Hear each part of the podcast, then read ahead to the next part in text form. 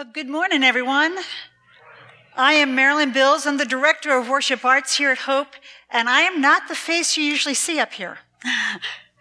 Uh, I am a teacher by training and in past life, and so I'm going to be doing more teaching than preaching, and I talk kind of fast, so you're going to need to listen fast. All right? So I'm going to start by asking you a few questions. Who likes to get gifts? No assembly required. You're allowed, you're allowed to answer. Yeah, absolutely. What gets your heart beating a little bit faster? It, when it, that topic comes up in conversation, it makes you sit on the edge of your seat and you just can't wait for that. You, you can't, you don't want the conversation to end. Do you know what those things are in your life? What do you do to recharge?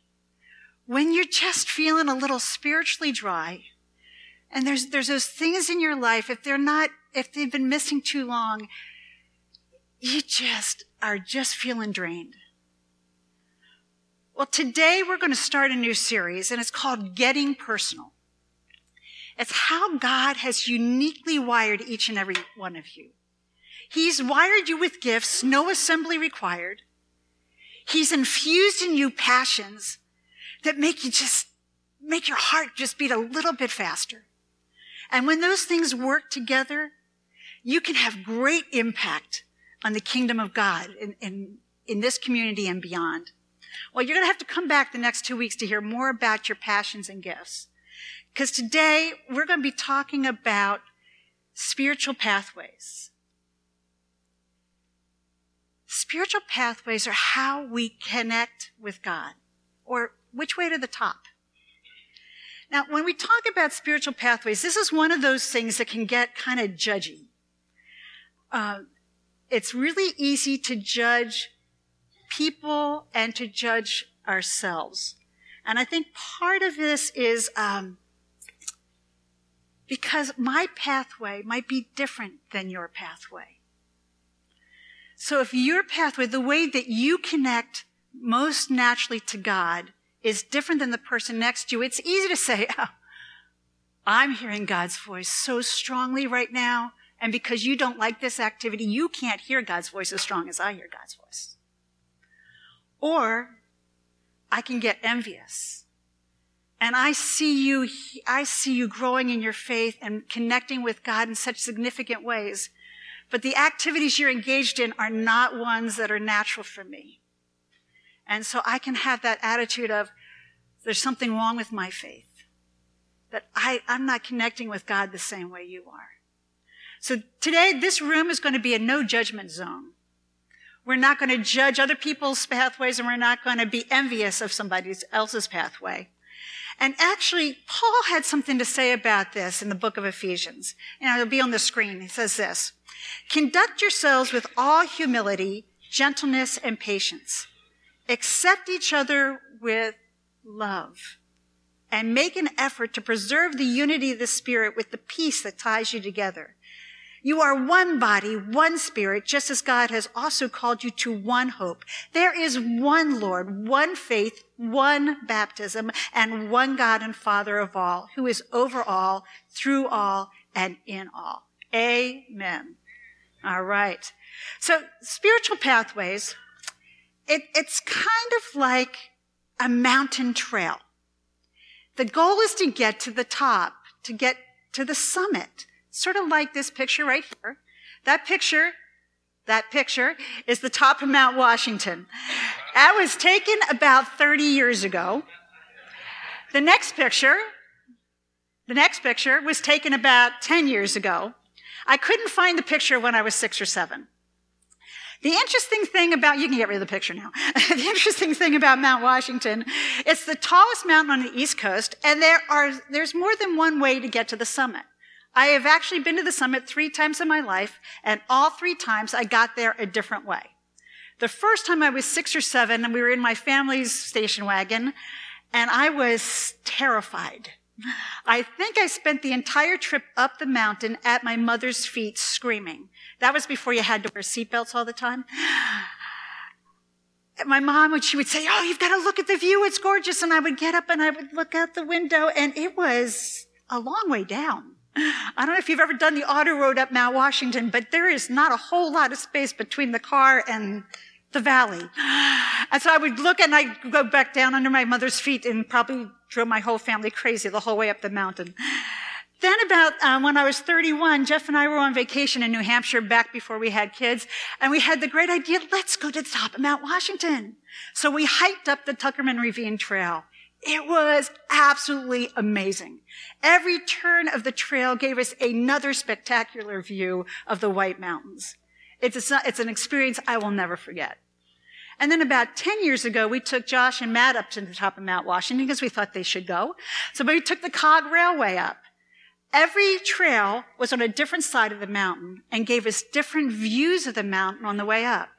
But every single time, we ended up here. Next picture. We ended up at the summit. That was our view all three times. You know, the spiritual pathways are kind of like going to the top of Mount Washington. There are multiple ways to get there, to connect with God. No one way is better than the other. And the view from the summit is the same no matter which route you take. But just like the mountain trail, the path can give me a different view as I'm going to the top. You can change that picture. Uh, when I've spoken to groups in the past about spiritual pathways, uh, sometimes the initial reaction is, oh, that sounds a little bit creepy and mysterious. And actually, it's really quite simple. A pathway is a route. It's how you get from point A to point B. When I come to church during the week, I get in my car. I try not to drive on sidewalks and people's front lawns. And as long as I stay on the path, I have an easy time getting to Hope Church. A spiritual pathway is the same thing. When I stay on the path, I have an easier way of connecting with God. So now if you Google spiritual pathways, you're going to find articles about the seven pathways, the nine pathways, the 12 pathways. In other words, there's no definitive list of what spiritual pathways are. Some theological genius centuries ago came up with this concept to help the rest of us have a better understanding of who we are and how to connect with God. Each of us have a natural pathway. Some pathways are going to be easier than others for all of us. So what we're going to do today, we're going to talk about the seven pathways. And I want you to be listening for what one sounds like you. Because one of them you're going to go, oh, that's definitely me. And then you're going to hear a couple and go, oh, yeah, no way is that me. So I'm going to go through these. I'm going to go through them kind of quick. Be listening for which one you think is you. The first one is the intellectual pathway. You draw close to God as you're able to learn more about Him. The study of scripture and theology comes naturally. You are a thinker. You probably have little patience for emotional approaches to faith, you bide your time during the worship waiting for the message. Maybe you even come in late to avoid the less important part of worship.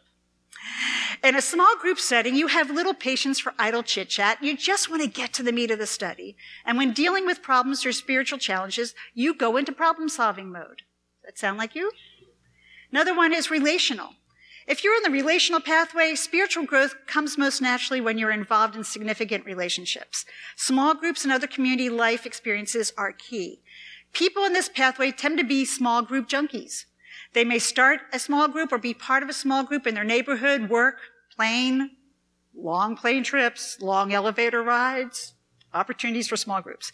Your life is an open book. You can't understand why others have trouble opening up. You end up in personal conversations with the person behind the, ca- the sales counter, or maybe even on a sales call.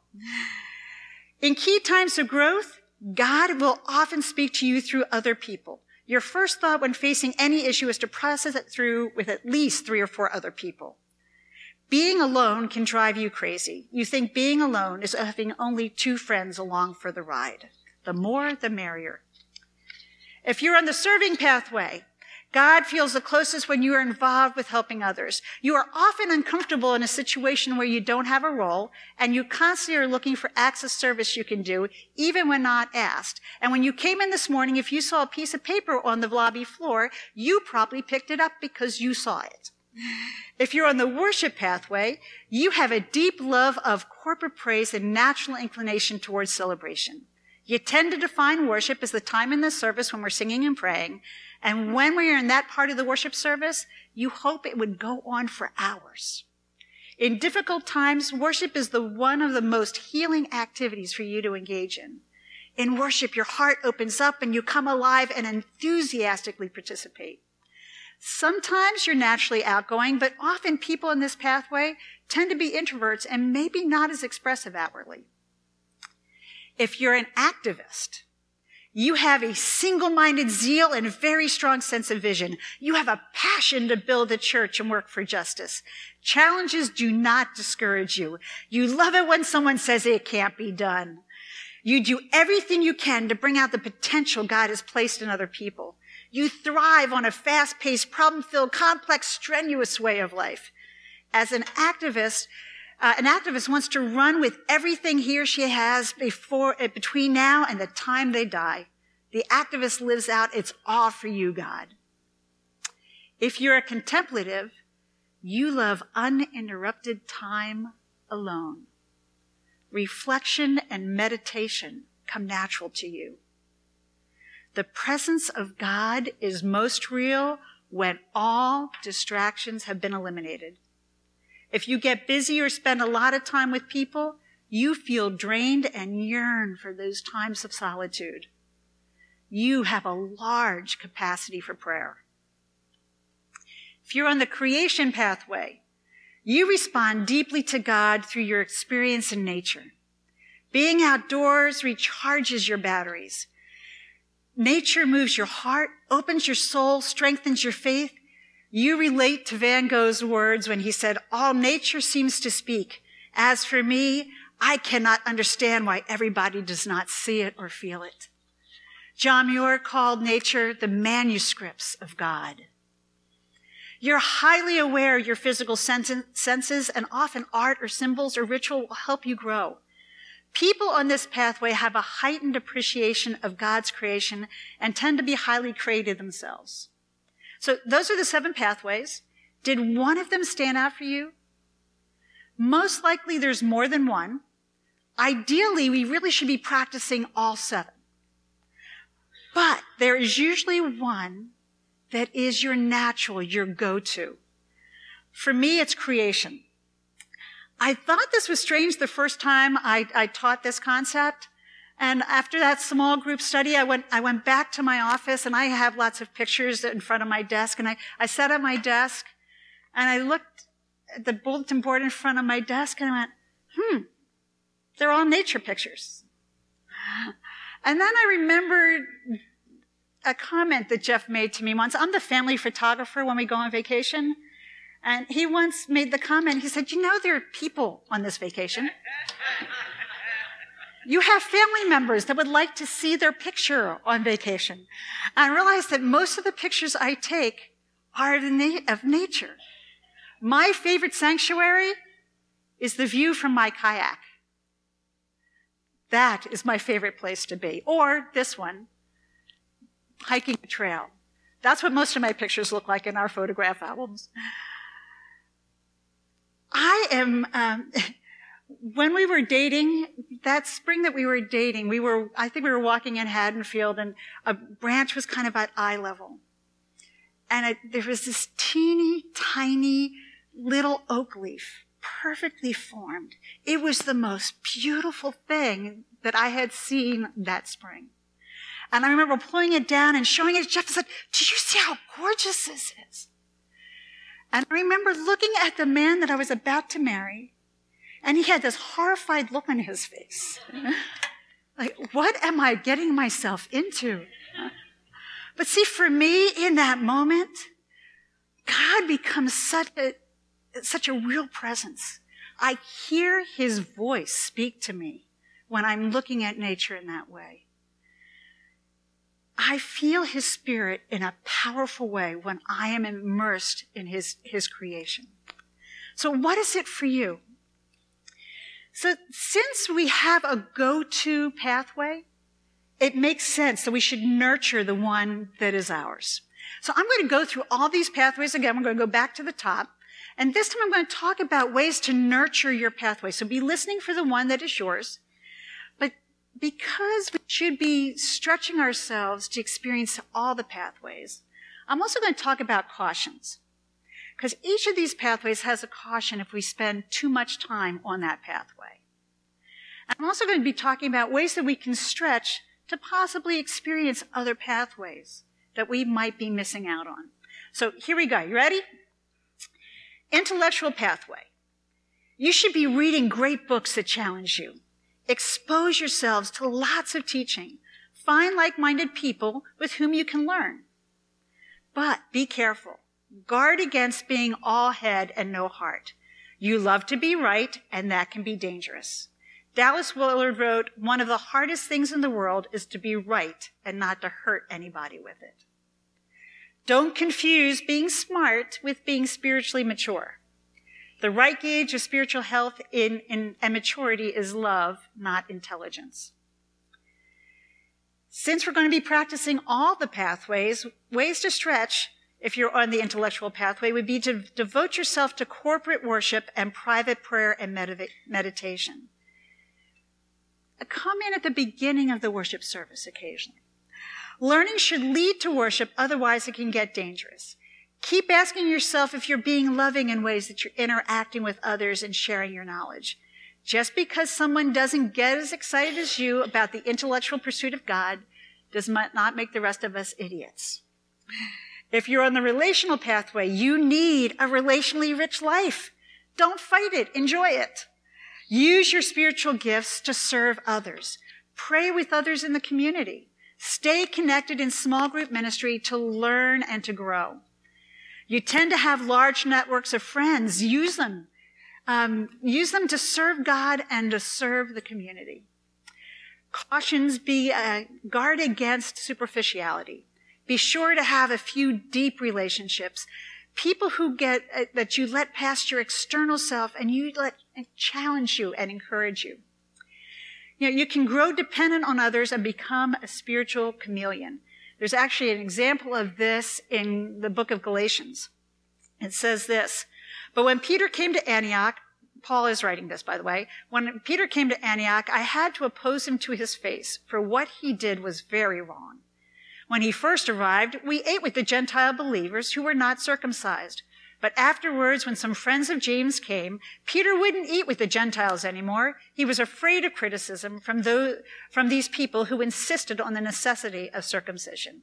As a result, other Jewish believers followed Peter's hypocrisy. Even Barnabas was led astray by their hypocrisy. Peter was confronted by Paul because he was being a chameleon. When he was with a different group of believers, he decided that maybe he should act their way instead of the way he knew was what was right. So re- people on the, on the relationship pathway need to guard against this. Ways to stretch. Develop a capacity for silence by yourself. Learn to recognize God's voice apart from the crowd. Study scripture on your own in addition to small groups so that you're not always relying on the opinion of others. Invite a close friend to be an accountability partner, someone who will speak truth into your life. If you're on the serving pathway, ways to play to your strength, be plugged into a community so that you have the opportunities for meaningful service. If you attend church but have nowhere to serve, your connection to God will feel distant. Look for glimpses of God's presence in the people you serve. Be intentional about looking for God's work in the lives of the people you serve. Prepare your service with prayer. Keep your service genuine and about God first and not, not just about what you're doing. Cautions, be careful not to resent people that don't serve as much as you do. Others are serving too, just not the same way you are. Just because somebody else didn't see the paper lying on the floor when you walked in doesn't make them less service minded. Remember that salvation is a free gift from God and not a result of your works and service. Don't confuse service with earning brownie points with God. Ways to stretch. Balance your service with small groups on community life. Receive love even when you're not being productive. Practice ex- expressing your love through words and, and not just your actions. Your pathway should help you feel liberated and not confined. If you're on the worship pathway, you experience great worship on a regular basis. Worship music makes your car your own personal sanctuary. Learning about other worship traditions and incorporating what you learn into your personal worship time can strengthen this pathway. Cautions. Be careful not to judge those who are not as expressive as you are. Just because someone's not reacting to the music and raising their hands and dancing and jumping up and down doesn't mean that they don't get it. Guard against an experience based spirituality that always has you looking for the next worship high. C.S. Lewis called this the fatal sin of saying encore by demanding that God reproduce an experience or an emotion. Be careful not to limit the definition, def, definition of worship to only the time of singing. When two or three are gathered in my name, there the Spirit of the Lord is also. The whole thing is worship. Ways to stretch. Engage in the discipline of study. It's important that our minds be filled with the knowledge of God and to keep growing in that area as well so that our hearts and emotions are solidly rooted. Be prepared to give an answer for the hope that is in us. Serve God in concrete ways as an extension of worship. Serving is an extension of corporate worship for the sake of others. Remain committed to your church even when worship isn't all you think it should be. It's not about me. If you're an activist, be engaged in a challenge. Listen to and follow God's call. If you aren't moving, you get frustrated and stagnant. Gather a group of people together and make sure that you're looking to accomplish those big, hairy, audacious goals. Cautions. You may run over people, use them, abuse them, because you are too focused on the goal. Be careful not to run too long and without pa- pausing to reflect on what you're doing. Otherwise, you may end up not knowing your own motives and running ahead of the vision God has placed in front of you. Ways to stretch, create balance uh, by spending time in solitude and silence. This will help you keep track of your motives and emotional health. Cultivate a reflective discipline like journaling. Journaling is an action which appeals to the, to the person who is on the activist pathway because it requires an action of writing but it also requires us to slow down and reflect on the inner world. Accountability re- relationships are extremely important to the activist. Invite a friend to regularly ask you questions and to speak to you about what is God doing in you and not just through you. For the, con- for the contemplative, you need regular, protected, intense, long times of solitude and stillness. You can stay still for very long, long periods of time. Lean into that. Making time to listen to God is vital to the health of your soul. The Holy Spirit speaks to you in times of silence. Because you're able to handle these long periods of listening, you feel things deeply. Your intuitions and Holy Spirit leanings are strong and, you, and they and they come to you in these times of silence. But be careful not to retreat into your inner world when friends, family, and society disappoint you. You have a tendency to avoid the real world because it does not live up to your expectations. Be careful not to judge others who are not on this pathway. You hear God's voice strongly in silence. Others hear, others do hear God's voice just as strongly and just as profoundly on other pathways. And this is very hard for the contemplative to believe. How long you stay in silence is not a competition to bring up in, in conversation. I was quiet for four straight days today, this week. Ways to stretch. Get involved in an ongoing service ministry. Your deep insights will be useful to more people that way, and you'll be able to live out your faith. Stay relationally connected.